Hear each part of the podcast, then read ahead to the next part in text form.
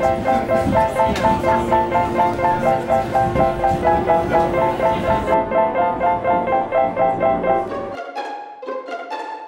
and welcome back to the Unlocking Theatre podcast. In this week's episode, we are going to be interviewing the lovely Matt Lee, who starred in musicals such as Mary Poppins as Bert, and he is currently playing Olaf over in the Australian production of Frozen. But before we get into that, this is this week's stagey news. Diana, the musical about the People's Princess, will premiere on Netflix October 1st, 2021. Lambert Jackson's production of Brooklyn the Musical, starring Emma Kingston, Marisha Wallace, and many others, can be viewed on Stream Theatre until April 4th, so don't miss out. The all star cast has been announced for the digital production of Disenchanted, which is going to be available to stream on Stream Theatre from the 9th to the 11th of April. Last Saturday, we celebrated World Theatre Day by joining many others on social media, sharing theatre memories. And finally, we've announced our giveaway in celebration for hitting 300 followers on Instagram. So head over to our Instagram to enter.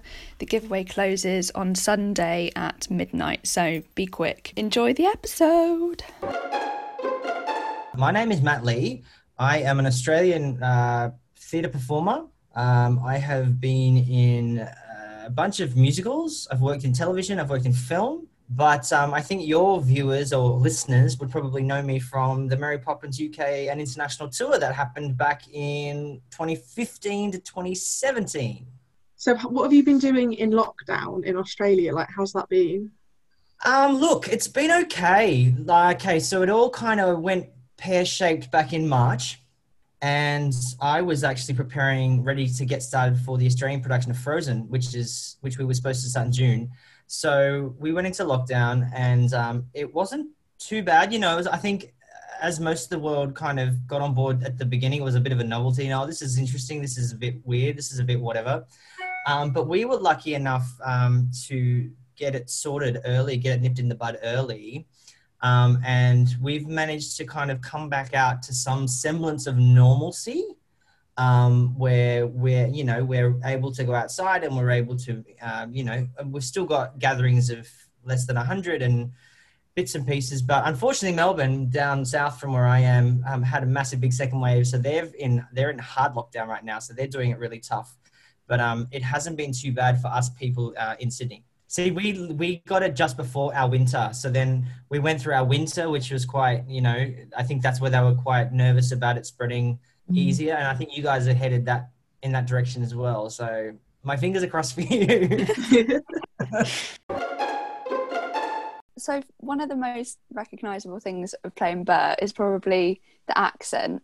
And I feel like as a British person, that accent is hard. So how did you find learning that accent? I had a when I first because I first did the show in Australia um, back in 2010, and um, I had a I had a dialect coach and stuff, but we kind of found that the similar sounds with the Australian Cockney, uh, with the Cockney accent and the Australian accent kind of kind of um, complemented each other in terms of making the same vowel sounds and stuff. I did a bit of work with our with our uh, dialect coach back then, but then when I came to the UK, it's obviously a very different story because they said to me, "Oh, you know, you won't get away with a lot of what you got away with in Australia because Aussies don't really know the difference." Whereas I'm going to be going around the UK and everyone's going to be like, that's not a Cockney accent. How dare you? All of that. Um, but it wasn't too bad. Everyone was very lovely. And I had a lot of help from a lot of my castmates, which was great. Um, and we had a, we had a stage manager who um, to me sounded quite cockney. I don't know whether she was, but sounded to me like she was. and so I would say to her, "Hey, say this word. Hey, say that word. Can you say that?" And she would, and I'd just mimic her, and they were like, "Oh, that sounds good." So yeah, I had some help from my mates, which was good. yeah, obviously it's such a dance-heavy show, and you've had sort of a background in dancing as well. What would you say is your favourite number or favourite part to perform? in Mary Poppins, it would have to be Step in Time. Um, you know that I mean that's a cardio little extravaganza in itself. You know, I get to tap dance upside down on the proscenium, which is you don't do every day.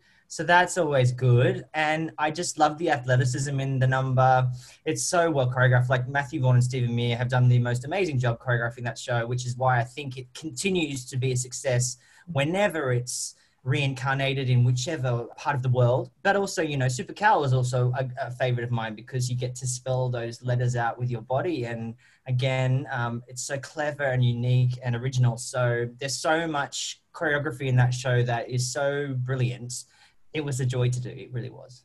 Did you feel like, especially in England when you performed it, there was quite a high expectation of the show? Because obviously, I feel like, especially British people, we hold the film really high and then we see it as like one of our shows. So, was there quite a high expectation going into it?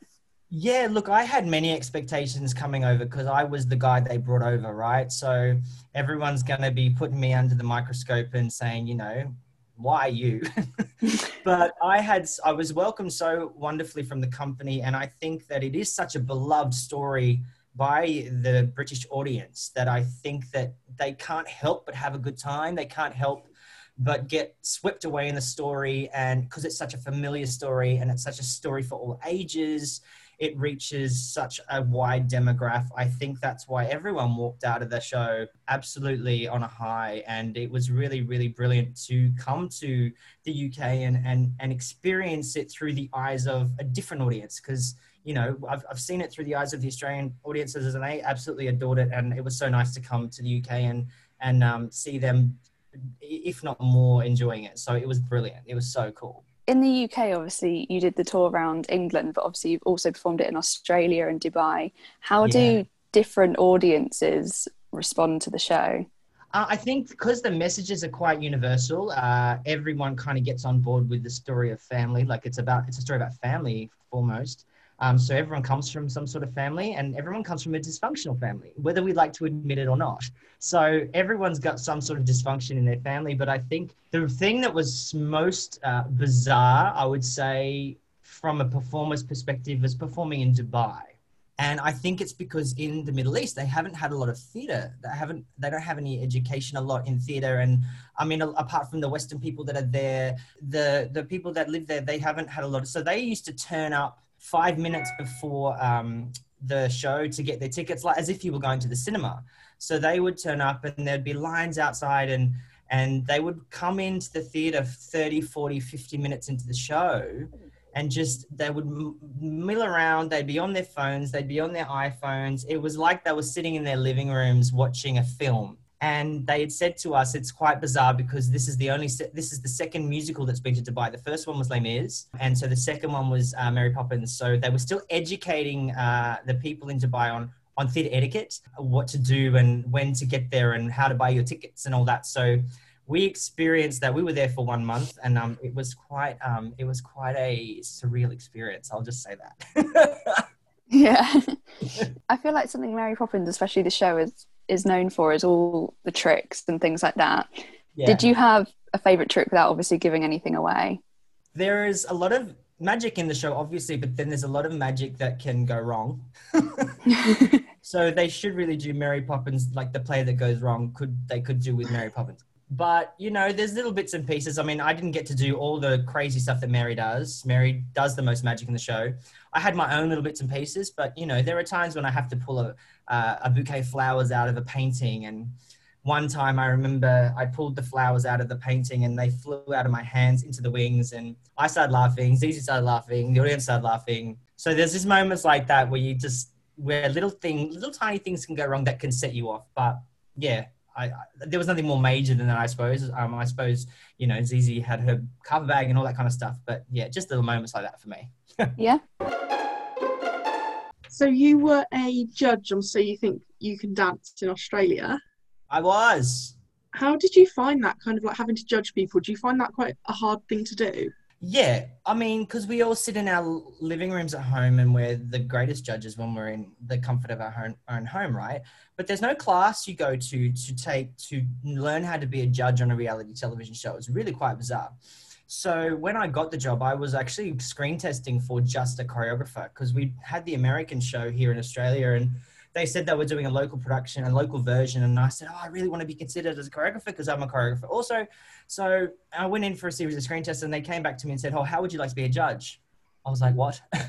judge? And that was a bizarre experience. So the three of us they put together, um, we kind of just fell into our natural personalities and um, it kind of was very natural. No, none of us were ever told how to be, what to do, what to say. But I come from a kind of a more I was more the dancers' ages at the time. Like I could relate to them in, and also being a performer myself at the time that was still going for auditions and still trying out for things and stuff. I could relate to them at that way. And whereas uh, the other two, Bonnie and Jason, were a little bit older and, and have had wealth and plethoras of experience. But I think I could connect with the, the, the contestants more uh, on an age level of what where they were in their lives at the time. But it was awesome. It was so great because being a dancer myself, um, being a part of a, a, program that celebrates dancers and puts the dancers in the spotlight, because you know the dancers are always behind people. Dancers behind the singer. Dancers are the chorus at the back. Dancers don't have a name, a face, or whatever. They just the color and the movement. So to learn their names, their stories, where they've come from, and how hard they've worked and how hard they've trained. To be a part of a show like that that really puts them in the spotlight was awesome. And it was really well received too. It, it did really well. So i was very lucky very lucky boy. Did you find it hard kind of choreographing and then also having to judge them? Was that quite yeah so balance? i never choreographed anything that i had to judge. Okay. So I would so on the on the say on the Sunday night show we would just have all the couples doing their uh, routines that would be judged that we would judge. And then on a monday night which was the elimination show we would do a kind of like a group routine that wasn't judged. It was just a performance. So i used to choreograph more of those that because it would have been a bit hard for me to judge my own stuff. But um yeah so i just stuck to that. And we have a plethora of choreographers here that are amazing that did brilliant work. So it was awesome. Cool. Do you prefer performing or choreographing? Like what, what's your uh, favorite? it's it's been a really awesome thing for me to be able to switch lanes so mm. frequently because you know as the shows come to town you're not always right for all of them so i've managed to find my way navigating through different lanes of sometimes i'll get into a theater show and i'll do that for a while and then when i come out of that show i manage to work in television on choreographing on television and working on reality shows and stuff like that and i've kind of just done that my whole life and i think one again complements the other when you're not ever that you well, when you get tired of doing one thing you're like right i'm going to focus on put my energy into being creative and i'm going to create this work for this show and i'm not i'm going to be behind the scenes and i'm going to see how that works. And then you kind of go oh i've got the bug again to get on stage so oh like what shows auditioning? Oh i'll go and do that. So it's been cool for me to be able to navigate that way and uh, it's also again very lucky. I'm very lucky to be able to have done that so. Yeah definitely. i didn't really answer the question i'm sorry and in uh, December, you're going to be Olaf in Frozen in Australia. Yes. What can you tell us about that? Because obviously it's Disney and it's all very kind of secret. Yeah. So you guys are getting your production in April, right? Yeah. Yeah. Um, which is awesome. Yeah, so I originally, um, obviously, when I got cast in it, I had a month to get over to see it before COVID happened. So we didn't know COVID was going to happen. So I had planned on before the show started getting myself to New York to see it. But then the world turned to, um, you know, turned to what it turned to. And I didn't get to see it. So from what I can see from the images and footage and stuff that I've seen online, uh, it just looks like a beautiful, wonderful, you know, again, story, family story that it's for everybody. It's about sisters and, you know, again, a family story that about a bond, a family bond. And for me, my character, he, you know, we all, everyone knows Olaf, so there's a bit of pressure there. Again, when I was auditioning for the show, they originally asked me to go in for Hans. And I said, really? I think I'm too good looking for a Disney prince, but I'll give it a crack. Um, so I went in for Hans and I went through the process and they said, look, we're going in a different direction, which is code for taller and prettier. So we think that you, you know, when you come into a room, it was really lovely. When you come into a room, you light up the room and you bring so much joy into a room. And I said, oh, well, that's lovely. Thank you. Um, they said, so we have this character Olaf who that's the that's the embodiment of him that's his spirit so we think you'd be perfect and in my head I went oh really? A snowman? Do, I don't I didn't feel like I looked like I was like do I look like the snowman? Do I blah, blah. anyway so they're like it doesn't matter. It's not about what you look like. It's not about aesthetics. It's just about bringing the essence of the character to life. So I went sure look I'm I'm not fussy at all. And I was like give me the material. So I went in and I did it. And they were like awesome. And then I had to go back as as you do. You go back and forth and back and forth. And then I found myself in a puppet workshop with a puppet on, and I was running around with a puppet. And then they had our final, which was in December of last year, um, when Michael Grandage came out and Thomas Schumacher from Disney, and ended up getting the gig, which was just amazing. Um, yeah, so I'm really thrilled to get started because you know it's, Frozen is such a beloved story by anyone and everyone around the world. Um, so I'm just getting excited to get in and get started. So obviously you were in the film and you were playing like the capture principal of Mumble. I just Yeah. wondered, how did you get involved with that project? Yeah, so it was again a crazy one. But uh, my friend Kelley Abbey, who is a a brilliant, she was actually one of my teachers growing up, and she's a brilliant choreographer here, and she's starred in so many shows and choreographed so many things. And I got a phone call from her saying, "Hey, I'm doing this project. Do you want to come in? We would love to have a meeting with you about it." And at the time, I was like, "Sure." I wasn't doing anything, and um, she said George Miller is attached, and he is the director that directed Happy Feet, but he also directed Mad Max and Babe and all those films. And I looked him up and I was like, oh, that's a bit, he's a bit special. I should maybe brush my hair or something. And so I went in and I walked into this big warehouse and there was Kelley, my friend Kelley, and another dancer stood in a motion capture suit, which I'd never seen before. A motion capture suit with this helmet with a big beak on her head. And she was stood there in the middle of this massive space. And I remember thinking, what is going on? and they said, "Take a seat. We'll be right with you." And then they ended up telling me that we're doing a story about penguins, and we're doing a film about penguins, and every penguin has a heart song, and they heart their song matches with another penguin, and once they find that song, they're mates for life. So I was like, "Oh my god, I didn't know that. That's amazing." Um, but we're going to do a story about this couple that have a baby that can't sing; he can only tap dance. And I thought, "Wow, that's awesome." And so they said, we want you to kind of screen test for a couple of the different characters. And screen test meaning like kind of bring the characters to life with character traits and physically and all that kind of stuff. So I had to put the suit on and I put the beak on and we went in and I, I George gave me some direction for a few of the different characters. And anyway, they came back to me and said, uh, George would love you to play Mumble. And I was like, isn't that the, isn't that the lead guy?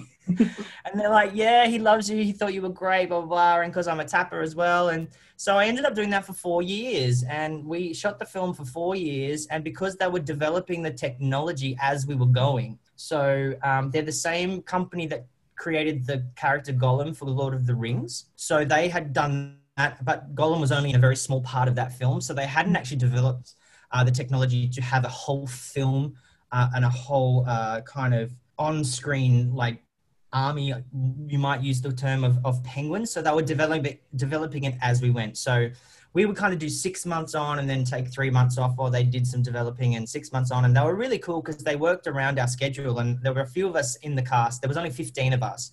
There was a few of us in the cast that went off and did other shows like musicals and other projects whilst we were shooting Happy Feet. And they would say, right, how long is that show going to go for? You? Oh, well, we're going to be here for this long. So they're like, right, when you finish that, you can come back and we'll get started again. And so they were really cool. They really worked around us. So, but it was really cool because it was like 15 of us. We were really close friends and we all happened to just get along really well. So it was an awesome experience that turned out to be um, a pretty great film. And I got to share the role of, of Mumble with Savion Glover, who did all the tap sequences, like all the crazy tap sequences was um, Savion. And then a lot of the group dance sequences was me. And then all of the acting things that could be done humanly possible were all me. So we kind of shared the role. But yeah, it was lots of fun. That's so cool. Um, did you kind of like rehearse in a similar way to how you would in the theatre? Because obviously, if you were doing it for four years, did you have like a decent rehearsal period, or how did that kind of work? No. So what we would have, what would happen, uh, which happens a lot on film, is they're writing the film as they go. So they're writing the film. So stories changing, scenes are changing, voice actors are changing. So we would have to wait till they sh- they recorded the voice actors doing the scene. Then we would get the scene on the day. We would learn it on the day, and then we would act, we would put it on its feet. And it was kind of like that. And then we would go, oh, George has changed his mind. The story is now going in this direction. So we have to redo this, and we have to change that. So it wasn't a, like a theater rehearsal where you've got it solidly mm. written and you learn it for four to six weeks, and then you perform it. This was ever changing and ever evolving. So that's why it took four years to do. Yeah. And when they did the second film, it took half the amount of time because they'd already done all the developing of all the technology. So it wasn't as long. But yeah, we, the things would change. We would get scenes in the morning and be shooting them through the day and then get another set, set of sides the next day that you'd have to go through and they'd give you the CD CDs back in that day. Oh, how old? They'd give you the CD of the um of the scene. You would take it home, learn it, and then come back and do it the next day. Oh, cool. Uh, what Yeah. was your favourite moment from the film as a whole? Obviously, all of the dance sequences, the dance sequences were pretty epic because we would have to film the principal action, which was the core characters, but then we would have to film all the extra actor, all the, all the extra dancers on, and we would have to fill them, fill them in layer upon layer upon layer upon layer upon layer. Because there was only 15 of us, they could only duplicate 15 people or 15 penguins. So we would film a certain different kind of versions of each to then they would lay them and lay them and lay them and make them go f- till the eye could see. But um, that was fun because we would make each other laugh. Because I mean, dancers have this innate way of just making the best out of any situation they're in. We could, we just made ourselves laugh. We just laughed for four years. It was awesome. Um, but yeah, I would say the dance sequences because I mean, dancing to Boogie Wonderland and Kiss by Prince, and the music was epic. So it was awesome. definitely. And how was Yeah. it kind of like transitioning into wearing the capture motion suit and kind of getting used to all of that? Was that quite difficult? It was a it was a process getting used to that. Um, but then again, once you'd done it, like once we were in it, it just became second nature. And you'd turn up mm-hmm. to work and you'd put it on, and they'd have robes for us. And there was a lot of sitting around. I have to say that because as they were working and developing, we were left to our own devices. So there was a lot of table tennis. There was a lot of handball. Do you have handball in the UK? You know, handball. Yeah. handball. There was. We used to make up games. We used to do yeah everything. But yeah, the suit kind of just became like a second skin, really. So it was put your gloves on, put your beak on, and because all of the points were everywhere, so yeah, second nature by the end. Ready for some quick fire, Yeah, fire, quick I fire think. questions. Fire. Yeah, Okay. I'll set a two minute timer. Oh, Right, these make me you- nervous. That's got a bit sweaty. Ooh. Um, right. are you ready? I think Yeah. so. Three, two, one, go. A dream cast member. Zizi Strallen. A show you wish more people saw. Oh, um, here or there. Um, oh, what? Um, our production of Rent didn't run as long as I would like it to have done. Okay. If you could make a staged version of any film or TV show, what would you pick? A stage version of any TV show. Well, I know Friends the musical's getting done, so that. That'd be cool. A show that you think is underrated. we had a great show out here called The Boy from Oz, which made it to Broadway, but it only lasted a year. Um, and I managed to do it here with Hugh Jackman. And it is the most beautiful story of Peter Allen and uh, Liza Minnelli and everyone. And it only lasted a year on Broadway. So I wish that had gone longer and I wish it had gotten to the UK and I wish that more people got to see it. Um, Supercala or Step in Time. Ah, Step in Time. A show you want to see after lockdown. a show I want to see after lockdown is Hamilton because we've got it here and it's opening in March. So I saw it in New York, but I'm really super thrilled to um, see some of my mates in it here. So I'm excited. A favourite set you've performed on. I'm going to go back and say. Uh, I'm going to say The Boy from Oz with Hugh Jackman only because it was an arena production. So it was the closest thing that I'll probably get to touring with a, um, a major pop star because we played arenas out here for 20, 30,000 people. And it was like a proper, and it was directed by Kenny Ortega, who does stuff for Michael Jackson. So it was an epic uh, arena thing. So that was probably my faves.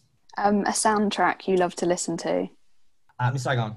I listened to Miss Saigon uh, as a child growing up, and then when I was lucky enough to do it, um, I was the nerd in the wings every show singing in the line. Um, hot or cold weather. oh, hot. Sorry, cold. Someone who inspired you growing up.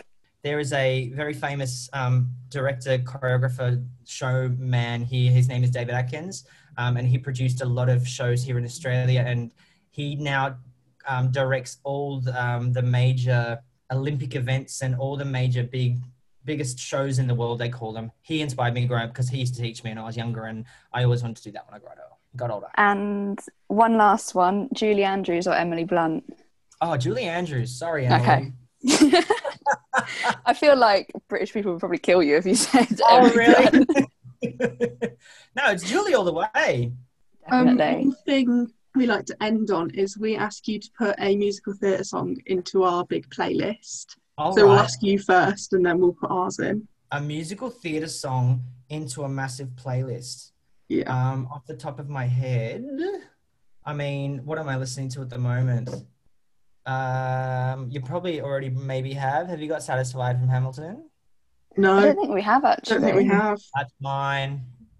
Uh, Alice, what are you going for this week? Um, I'm going to put Rob Houchen's cover of Into the Unknown into the playlist. Yes. Bethany? I'm gonna go for Together Wherever We Go from Gypsy. And I'm going for Being Mrs. Banks from Mary Poppins. Um, thank you so much for doing this again. Hey, you are welcome. Thanks for thanks for finding me and having a chat. I had a great time. Thanks Yeah. Much. Thank I you. hope you know, like Frozen can open. Me And- too. Well, I'm starting rehearsals in a month, and then we're supposed to um, open on the first of December. And I think we've been given the big old go ahead. So I think uh, we're opening as well, and they're doing the Broadway production of Pippin here as well, which is opening the week before us. So theatre is trying to get off the ground here, and I feel like I saw that Six is opening back on the West End over there, which is awesome. Yeah. So we're gonna get there, everyone. Thank Okay. you so much. Thank you. Guys, it's lovely to meet you all. You too. Bye. Thank you. See you later. Bye-bye.